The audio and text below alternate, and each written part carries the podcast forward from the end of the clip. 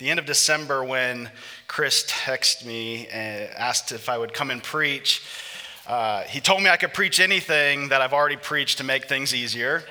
And uh, I knew in January we were starting a series in Judges. and uh, we had been going through Exodus and Joshua, and we finally made our way to Judges. And at the time, I didn't know much about Judges, honestly. And I had a basic understanding, but I, I knew enough to think, yeah, that's probably not the book to bring up here to Wooster, Ohio. It's dark, it's violent, it's just disturbing in a lot of ways, honestly. Uh, so I didn't want to repeat it.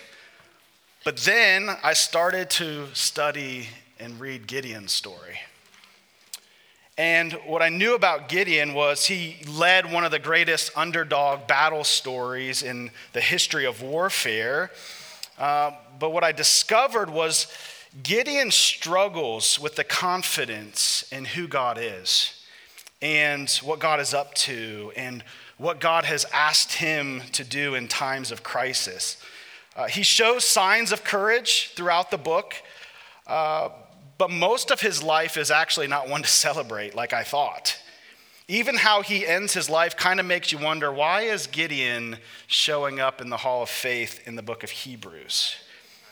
And I'm sure if you ask Chris, you know, uh, probably like Gideon, there are days where he feels courageous, but there's also times uh, in this crisis uh, where hope and courage fluctuate. I'm sure this for you as well. In seasons of uncertainty and suffering that your church family is facing, uh, there are days when your energy feels depleted and your faith feels weak and your fears feel strong. I'm sure at times it feels like, man, we just need to survive this season.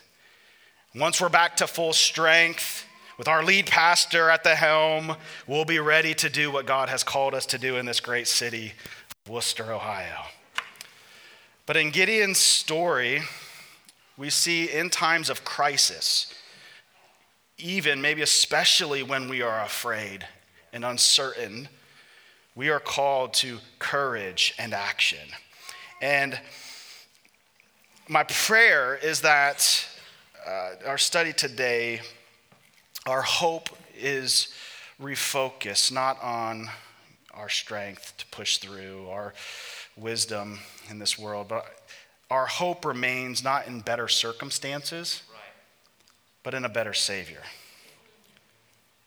Of course, we pray uh, and we plead, as we already have today, uh, that the cancer would be removed or whatever you all are going through, I'm, I'm sure struggles on your own family crisis and uh, relational conflict and work conflict. And you, you plead with God for those circumstances to be removed, as we should.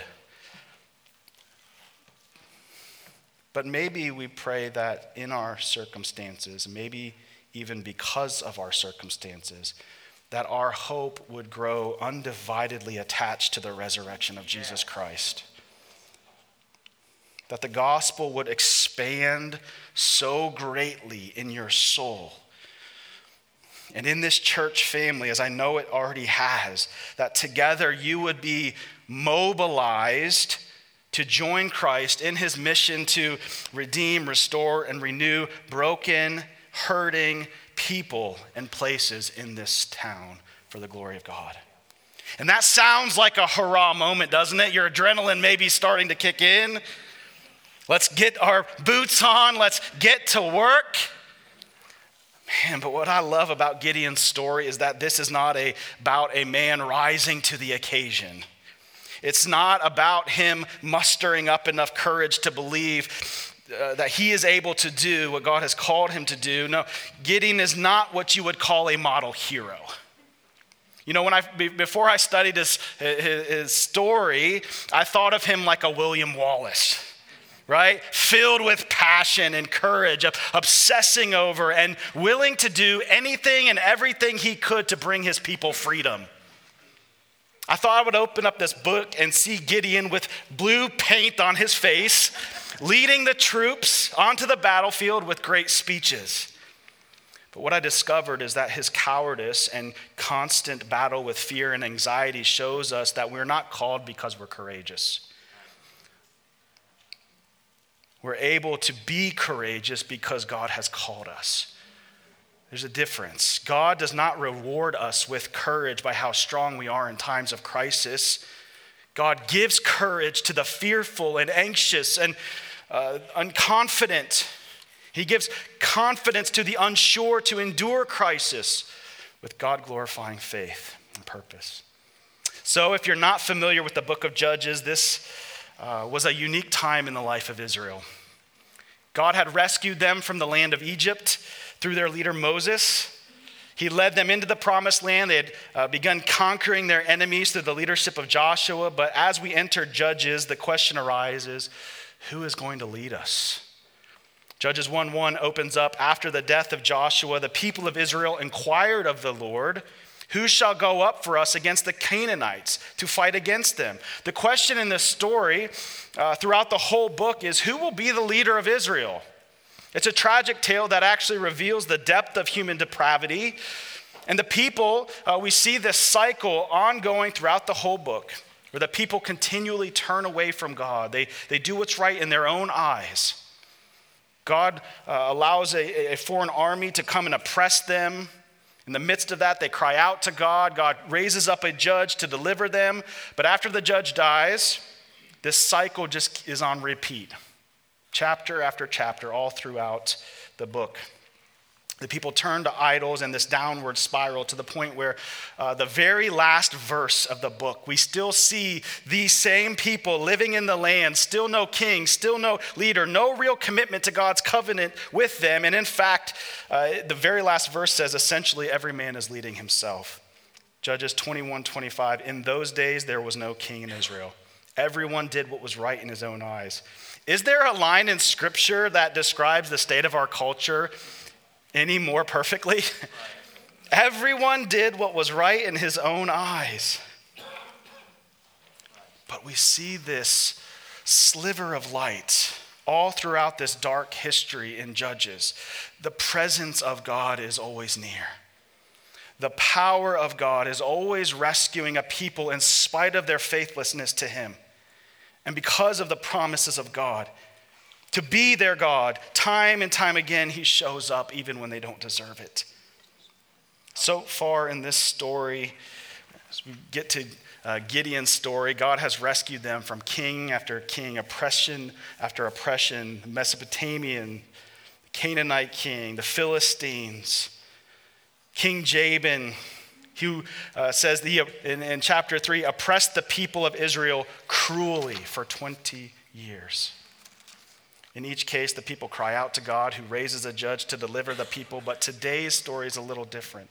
The enemy does not come and invade into their land day after day, oppressing them daily. Instead, they use a different strategy. If you're able, I'd actually like you to please stand for the reading of God's word as we get into Judges 6 this morning. Uh, I'm going to read the first six verses and then you can have a seat for the rest of the time. But hear the word of the Lord.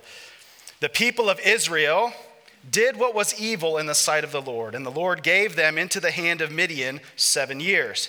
The hand of Midian overpowered Israel, and because of Midian, the people of Israel made for themselves the dens that are in the mountains and the caves and the strongholds. For whenever the Israelites planted crops, the Midianites and the Amalekites and the people of the east would come up against them. They would encamp against them and devour the produce of the land as far as Gaza. They would leave no sustenance in Israel, no sheep or ox or donkey. For they would come up with their livestock and their tents. They would come like locusts in number.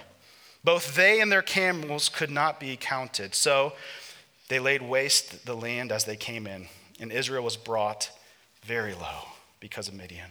And the people of Israel cried out for help to the Lord. This is the word of the Lord. You may be seated. So every year, we get this picture of the Midianites and the Amalekites and the people of the east, uh, much like the IRS does this time of year, comes into the land and just devours it. There's nothing left no sustenance, no sheep, no donkeys. They take it all. For seven years, the people would plant and they would cultivate and harvest. For seven years, they would then lose everything that they had worked hard for. You know, if I'm honest, when, um, when I found out about Chris's diagnosis, I started praying biblical prayers. You know, the kind where we read in Psalms where the psalmist gets angry and frustrated and confused with God. Are you kidding me? Can't these people catch a break? Can't they have one year without some kind of crisis? And I imagine Israel in this season, year two, year three, year four. The Midianites, here they come again over the hill, and Israel's thinking, Come on, are you kidding me? Can't we just have one year of peace and rest from this oppression? Right? But this is life in the broken world by sin. And sometimes we seem to just accept suffering as a normal rhythm of life. It becomes so normalized that we just, it doesn't even surprise us anymore. We know this is not how life is supposed to be, but its constant presence just beats us down until all we can do is cry out for help how sweet it is that in this moment of crisis, and the people cry out to God, He sends them a messenger. Yeah. But listen to what a message it is. It's not what you expect. You see, when we go through suffering, we want relief, don't we? We want things to go back to the way they were. But sometimes God doesn't want us to go back to the way things were, which is why we expect the next verse to say they cry out to God and God raises up a judge. This is the standard cycle of judges. Every time they cry out to the Lord, thus far, God raises up a judge and he delivers them. But he doesn't send a judge, he sends a prophet in verse 7. When the people of Israel cried out to the Lord on account of the Midianites, the Lord sent a prophet to the people of Israel, and he said to them, Thus says the Lord, the God of Israel. I led you up from Egypt and brought you out of the house of slavery. I delivered you from the hand of the Egyptians and from the hand of all who oppressed you, and drove them out before and gave you their land. And I said to you, I am your Lord. I am the Lord your God. You shall not fear the gods of the Amorites in whose land you dwell, but you have not obeyed my voice.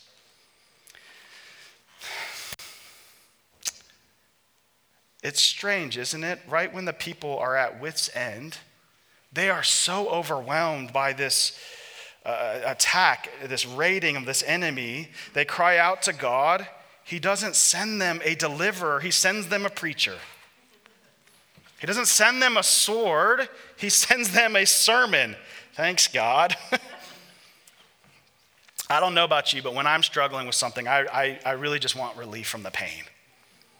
But God's ways are higher than mine, and He shows us in this prophet's message that the internal problems are far worse than the external problems we're experiencing.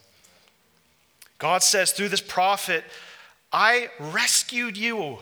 I have rescued you over and over.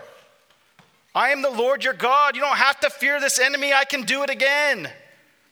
But you are in this place because you have not trusted my voice. You've not obeyed me. He's saying, You have not believed that my ways are better than your ways. And I want to be very clear not all of the circumstances that we face are a result of our sin. Not all of the suffering we experience is because we have turned away from God. I'm not here to say this is why Chris is going through what you're going through. Chris is, the, Chris is one of the most God glorifying, humble servants of Jesus that I know. Sometimes the painful realities we face are simply the result of living in a broken world, by, marked by sin. But I do think it's worth taking a few moments of introspection for all of us and asking ourselves is there something in our life that God has allowed to happen in my life, not to be blamed for, but to allowed to happen in my life that helps me see my life is off track, to draw us back to Himself, even? What I'm blown away by in Judges is that God doesn't seem to bring oppression to Israel to get revenge. That's never his goal in this. It's never to pay them back for what they've done, but he's drawing them, he brings these oppressions into their life to draw them back to himself, which makes me believe that as hard as it is to accept, sometimes the suffering we face is the environment in which God is using to deepen our intimacy with Him. And this is exactly what's happening here. As the prophet is declaring his message, the sermon just seems to fall off right in the middle. it just kind of drops, silence. Now, I'm, I, am i am certainly going to run out of time today. The first time I preached this, I did all of uh, Judges 6 in one sermon. I'm not going to do that. I'm coming back in a month, I think. So I'm going to just kind of cut right in the middle. So that's not what's going to happen today. Uh, but that's also not what's happening here, even though it feels like an unended sermon. He says to Israel, You have not obeyed my voice. And we're all just sitting on the edge of our seats to hear, okay, what comes next? Like a parent with a child you, who has not obeyed our voice, we may say, Now go to your room. You've, you've not obeyed my voice. Now go to your room and pay the penalty for your disobedience. We expect God to say, Therefore, because you have not obeyed my voice, I'm going to punish you. But that's not what he says. Instead, the sermon stops, and what we see is God is graciously coming to them and preparing a deliverer the next judge, Gideon, to lead his people out of the devastating oppression. Don't miss how good of news this is. What good news, what gospel news. Before the people could even respond to his sermon, the writer jumps right into the story of Gideon's call to lead the people against Midian. We can have confidence and courage in times of crisis because before we can get ourselves cleaned up for God, he is already at work to deliver us. He doesn't call us because we are equipped to be used by Him, He equips us because we are called to be used by Him. Let's look at verse 11. Now the angel of the Lord came and sat under the terebinth at Ophrah, which belonged to Joash the Abiezrite, while his son Gideon was beating out wheat in the winepress to hide, uh, to hide it from the Midianites. So why is he beating uh, out the wheat in the winepress? Well, if you're that we're no, we don't really do that very often. I don't know. Maybe you do in Wooster, I don't know, but we don't do that in Columbus. Uh, if you're not familiar with threshing wheat, uh, you typically do it out in the open air where the chaff can blow easily in the wind. Um, and here, Gideon is essentially down in a pit. That's what a wine press would have been. He's hiding. Why is he doing it? It says to hide from the Midianites. And we're thinking, okay, he may just be a smart guy. He's, he's hiding from the people who come and keep taking his uh, wheat. But this is actually the first of many signs that we'll see throughout his story that he's actually really struggling with fear. Anxiety is marking his life. He lacks courage and confidence in the Lord. And God is not coming to Gideon, we see, because he's the bravest of the bunch. He's not the strongest candidate here. But in verse 12, he says, uh, The angel of the Lord appeared to him and said to him, The Lord is with you, O mighty man of valor. And if this was a uh, sitcom, the original audience would have understood uh, this to be a pretty funny thing because the director would have cued the laughter card. Gideon is no mighty man of valor. He's hiding away from the enemy, he's a coward. But the righteousness and courage God wants to give is not a reward we earn. And so he names Gideon not based on his current emotional reality. He speaks a better name over this young lad, defining who he is going to make him to be. Yes. Isn't that such good news? Yes.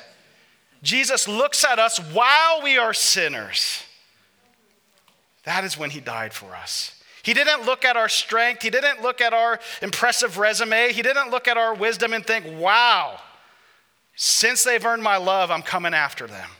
No, he sees us in our sin, in our weakness, in our fear and frailty, and he says, You are my beloved children.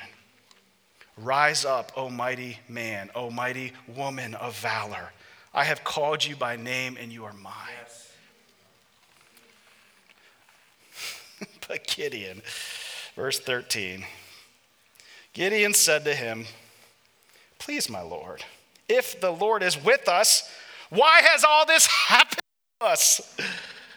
Don't you feel that? Where are his wonderful deeds that our fathers recounted to us? Saying, Did not the Lord bring us up from Egypt? But now the Lord has forsaken us. He has given us into the hand of Midian. This is actually a very interesting discussion. It's full of irony. Gideon is essentially wrestling with the question that probably many of you have this past few months, few years. Why do bad things happen to God's people if he is with them? Gideon is like many modern readers today who believe that suffering reveals the absence of God in our life, or worse, that God doesn't care about what's going on in our life. Yet God is standing right in front of him, taking the accusation, taking the frustration and the confusion I'm not going to get into it today. Uh, this is a beautiful scene, an Old Testament scene of when the Son of God, the second person of the Trinity, makes a pre incarnate visit to earth. God is standing right in front of him as he says, Where are you? Gideon questions the presence of God when God stands right in front of him. And then he questions God's presence in the national life when the nation is the one that turned from God. You have abandoned us, God. No, Gideon, you have abandoned me. But he doesn't say that. He's declaring that God has forsaken them, abandoned them, and yet God stands right before him, listening to every complaint, every frustration, every doubt, almost just waiting for him to stop talking. Patiently waiting, verse 14, the Lord turned to him and said, Go in this might of yours and save Israel from the hand of Midian. Do not I send you? to calm Gideon's fears, to embolden his this frightened warrior, God shows Gideon three incredible graces. This grace empowers Gideon's faith and helps him to fulfill the call that God has given him with great courage. He gives Gideon and us everything we need to do to what he has called us to. First, he gives Gideon his power. He says, You ask where I am and what I am up to. My plan, Gideon, is that you would go in this might of yours. And this is what your strength is I have sent you. He's not saying, Gideon, you are mighty and powerful in yourself. My boys, my boys are at that age of preteen, teenage years where, you know, they'll, they'll walk by a mirror with the shirt off and just kind of flex a little. I, I probably did it as a child, so I, it's funny in this state to watch this because there's not a lot of muscle there, but they see it, right? They, they, what they see is the rock or something, you know? And I'm like, yeah, buddy, like, look at those guns, you know? But God is not, He's not building a false hope in Gideon here. He's not saying you are so strong, go in this power of yours. He's saying you're right to believe you actually can't do this on your own. You actually don't have much to offer, but I have said go, and with my power that is greater than any power within you, greater than any army you will face, you will see victory. In times of crisis, when we feel weak, we are perfectly positioned to see the power of God displayed in and through us. But, church, so many of us, like Gideon, are afraid to fail. We're afraid of the unknowns. We're afraid we're not cut out for it. And so we, like Gideon, we sideline ourselves, just like Gideon has done. Gideon tells, God tells Gideon to go, and Gideon says no. Verse 15, he said to him, Please, Lord, how can I save Israel? Look at me. Behold, my clan is the weakest in Manasseh, and I am the least in my father's house. God says, Go, and Gideon says, Whoa, whoa, whoa. That is not what I'm asking for. I want you to rescue us and bring relief, but I can't be the one to deliver. Look at me. Look at my family history. Look at, look at what I'm coming out of. And I'm the runt of the litter of this family.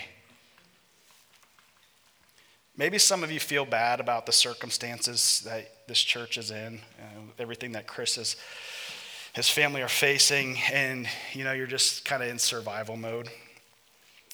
Um, I should have mentioned uh, my congregation is about this similar size number, um, but 60 of them are in addiction recovery. We have an addiction recovery program, um, and so uh, it's, it's a blessing of God, and we praise Him for what He continues to do in this. But um, that means that a lot of times when I preach, I say things that are honest. These guys smell fraud from a mile away, and so you have to be honest. um, Lindsay said, "I've never heard you, heard you preach before," and like, hopefully, uh, hopefully, I get invited back in a month. Maybe you feel like you're just in survival mode, threshing the wine, wheat in the wine press. You see people in your community who need to know Jesus.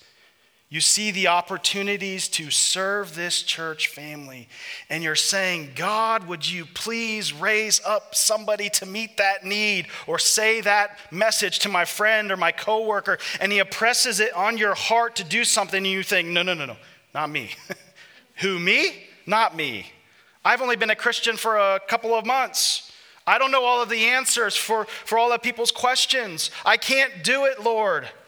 Can I be so bold enough to say this morning, to suggest that maybe God is using this time in your in the life of your church family to expose the lie that ministry and mission of Oaks Church is dependent on a few? He wants to use each and every, every one of you to declare and demonstrate the gospel of Jesus Christ. And your weakness is not a barrier to that. In fact, it's because of you, your weakness and because of your fear and timidity that He wants to use you to display His power to the world. It reminds me actually of Moses' response to God's call in his life right? When he told Moses to go to uh, free the people of Israel from the Egyptians, and Moses said to God, Who am I that I should go to Pharaoh and bring the children of Israel out of Egypt? Right? Not me. And just like Gideon, he said, I'm a nobody. Excuse after excuse about why he should not be the one to go. And I just love how God comforts Moses. Verse uh, Exodus 3:12 but I will be with you. And God equips Gideon with his power, but just like he equips Moses with his presence, he comes to Gideon in verse 16 of chapter 6, and then the Lord said to him, But I will be with you. You shall strike the Midianites as one man. Oaks Church, Oaks Church, God is saying to you this morning, I will be with you. When we fear what God has called us to do, whether it's a season of suffering, a ministry opportunity He may be putting on your heart, a hard conversation uh, with, a, with a, a spouse or a neighbor or a coworker, whatever it is, maybe something we need to confess or repent. Sometimes the fear comes because we believe we're doing it on our own. And the presence of God is this constant comforting theme all throughout Scripture because it's one of the greatest gifts that He gives us. His presence brings so much comfort, so much peace when trials and suffering come. His loving, compassionate arms surround us and protect us from discouragement and despair. I mean, seriously, just if you really just consider How would this change the outlook of every moment of your life if you knew God was with you? As you go to the doctor, as you go to work tomorrow, as you take a walk around your block, you step into the thing that fears you most. Courage is not about uh, a lack of fear. It's about having the confidence in God's nearness no matter what you face. It's about following and obeying Him even when a crisis comes. And if you're struggling with that answer, so was Gideon. Verse 17, he said to him, If now I have found favor in your eyes, then show me a sign. Show me a sign that it is you who speak with me. Please do not depart here until I come to you and bring out uh, my present and set it before you. And the angel of the Lord said, I will stay till you return. Gideon wants a sign. And as we wrap up this story, um, you know, next time we'll talk about God, um, asking God for signs. There's another part of this chapter where he asks for another sign, so I won't spend time on it today.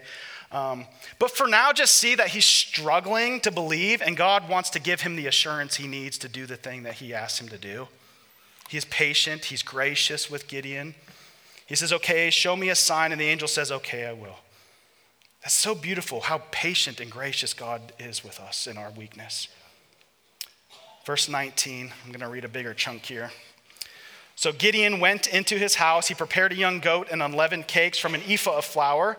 The meat he put in a basket, and the broth he put in a pot. And he brought them to him under the terebinth and presented them. And the angel of God said to him, Take the meat and the unleavened cakes and put them on this rock and pour the broth over them. And he did so.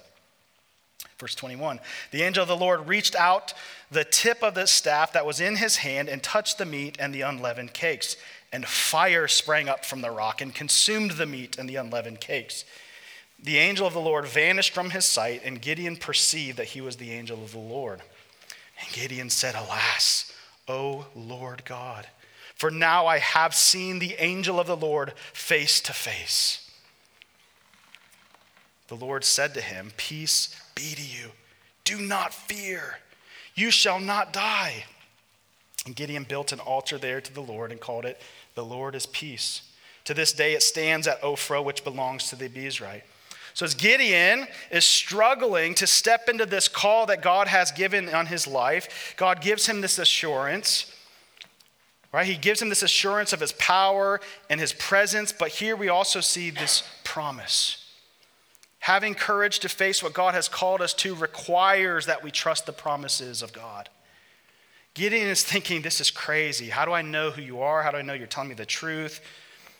Can you show me a sign? And the Lord burns up this meal right before Gideon uh, and just disappears. Standing there alone, he realizes this was not just a man. This was not just an angel. This was, in fact, the angel of the Lord. This was God demonstrating his presence and his power to me. Uh, and he just begins, he breaks out in worship. And in this moment of adoration, God speaks to him. God gives his heart great peace, but it comes through a promise. He has already told Gideon that he's going to save his people in verse 14. Verse 16, he has already promised him victory over the Midianites. And now in verse 23, one more promise I'm promising Gideon listen, you will not die. The nation that deserved punishment now has a leader called by God to take them into battle, a leader who has received the power from God, the presence of God, and now a, a promise of God that he will not die. Church, we face a lot of um, uncertainties. We have many reasons to be afraid, but God has called us to join our better judge, our greater deliverer, Jesus Christ, who God has also promised victory to us over our greatest enemy. As much as I want to say cancer, our greatest enemy, sin and death. When we have confidence that He has already defeated our greatest enemy of sin and death, we can have courage to face any circumstance that comes our way, any crisis that comes our way with hope and confidence in who Jesus is. In Christ, Jesus reveals God's power over death to us. He has revealed God's presence to us, in that while we were sinners, Christ came to earth and died for us. And he is the promise of God that we have a greater hope of be- a greater hope than better circumstances. We have a hope of a better savior. Our church family has uh, just stepped into a uh, cancer journey of our own uh, with a couple of our uh, dear uh, ladies in our church. And um, as I was talking with one of the ladies, um, just last Sunday. Um, right, she had just got her diagnosis, and she said to me, "Listen, Phil, I don't want this life. I don't want my life to be a cancer story. I, I want this to be a Jesus story." I see this in my dear brother and in this church as well. She later on wrote in her blog This is a story first and foremost about Jesus. The lead here is not cancer, it's not a brain mass, it's not chemo, it's not radiation, it's not even death. It's Jesus and only Jesus. Then she quoted a lyric from Christy Nockels' beautiful song, Let It Be Jesus. It says, Should I ever be abandoned? Should I ever be acclaimed? Should I ever be surrounded by the fire and the flame? There's a name I will remember. There's a name I will proclaim. Let it be. Let it be Jesus. What gives somebody this kind of perspective on life? What gives somebody this kind of hope and vision? I read Chris's uh, care page, and uh, I, what I read didn't surprise me that some of the nurses were asking prayer from him. So I get, again, I say, what gives somebody that kind of peace in life when surrounded by fire and flame? All they want to do is proclaim the name of Jesus. The kind of life that says, just like our next and final or next song, his oath, his covenant, his blood support me in the whelming flood. When all around my soul gives way, he, Jesus, then is all my hope and stay. Let's pray. Father, we love you so much.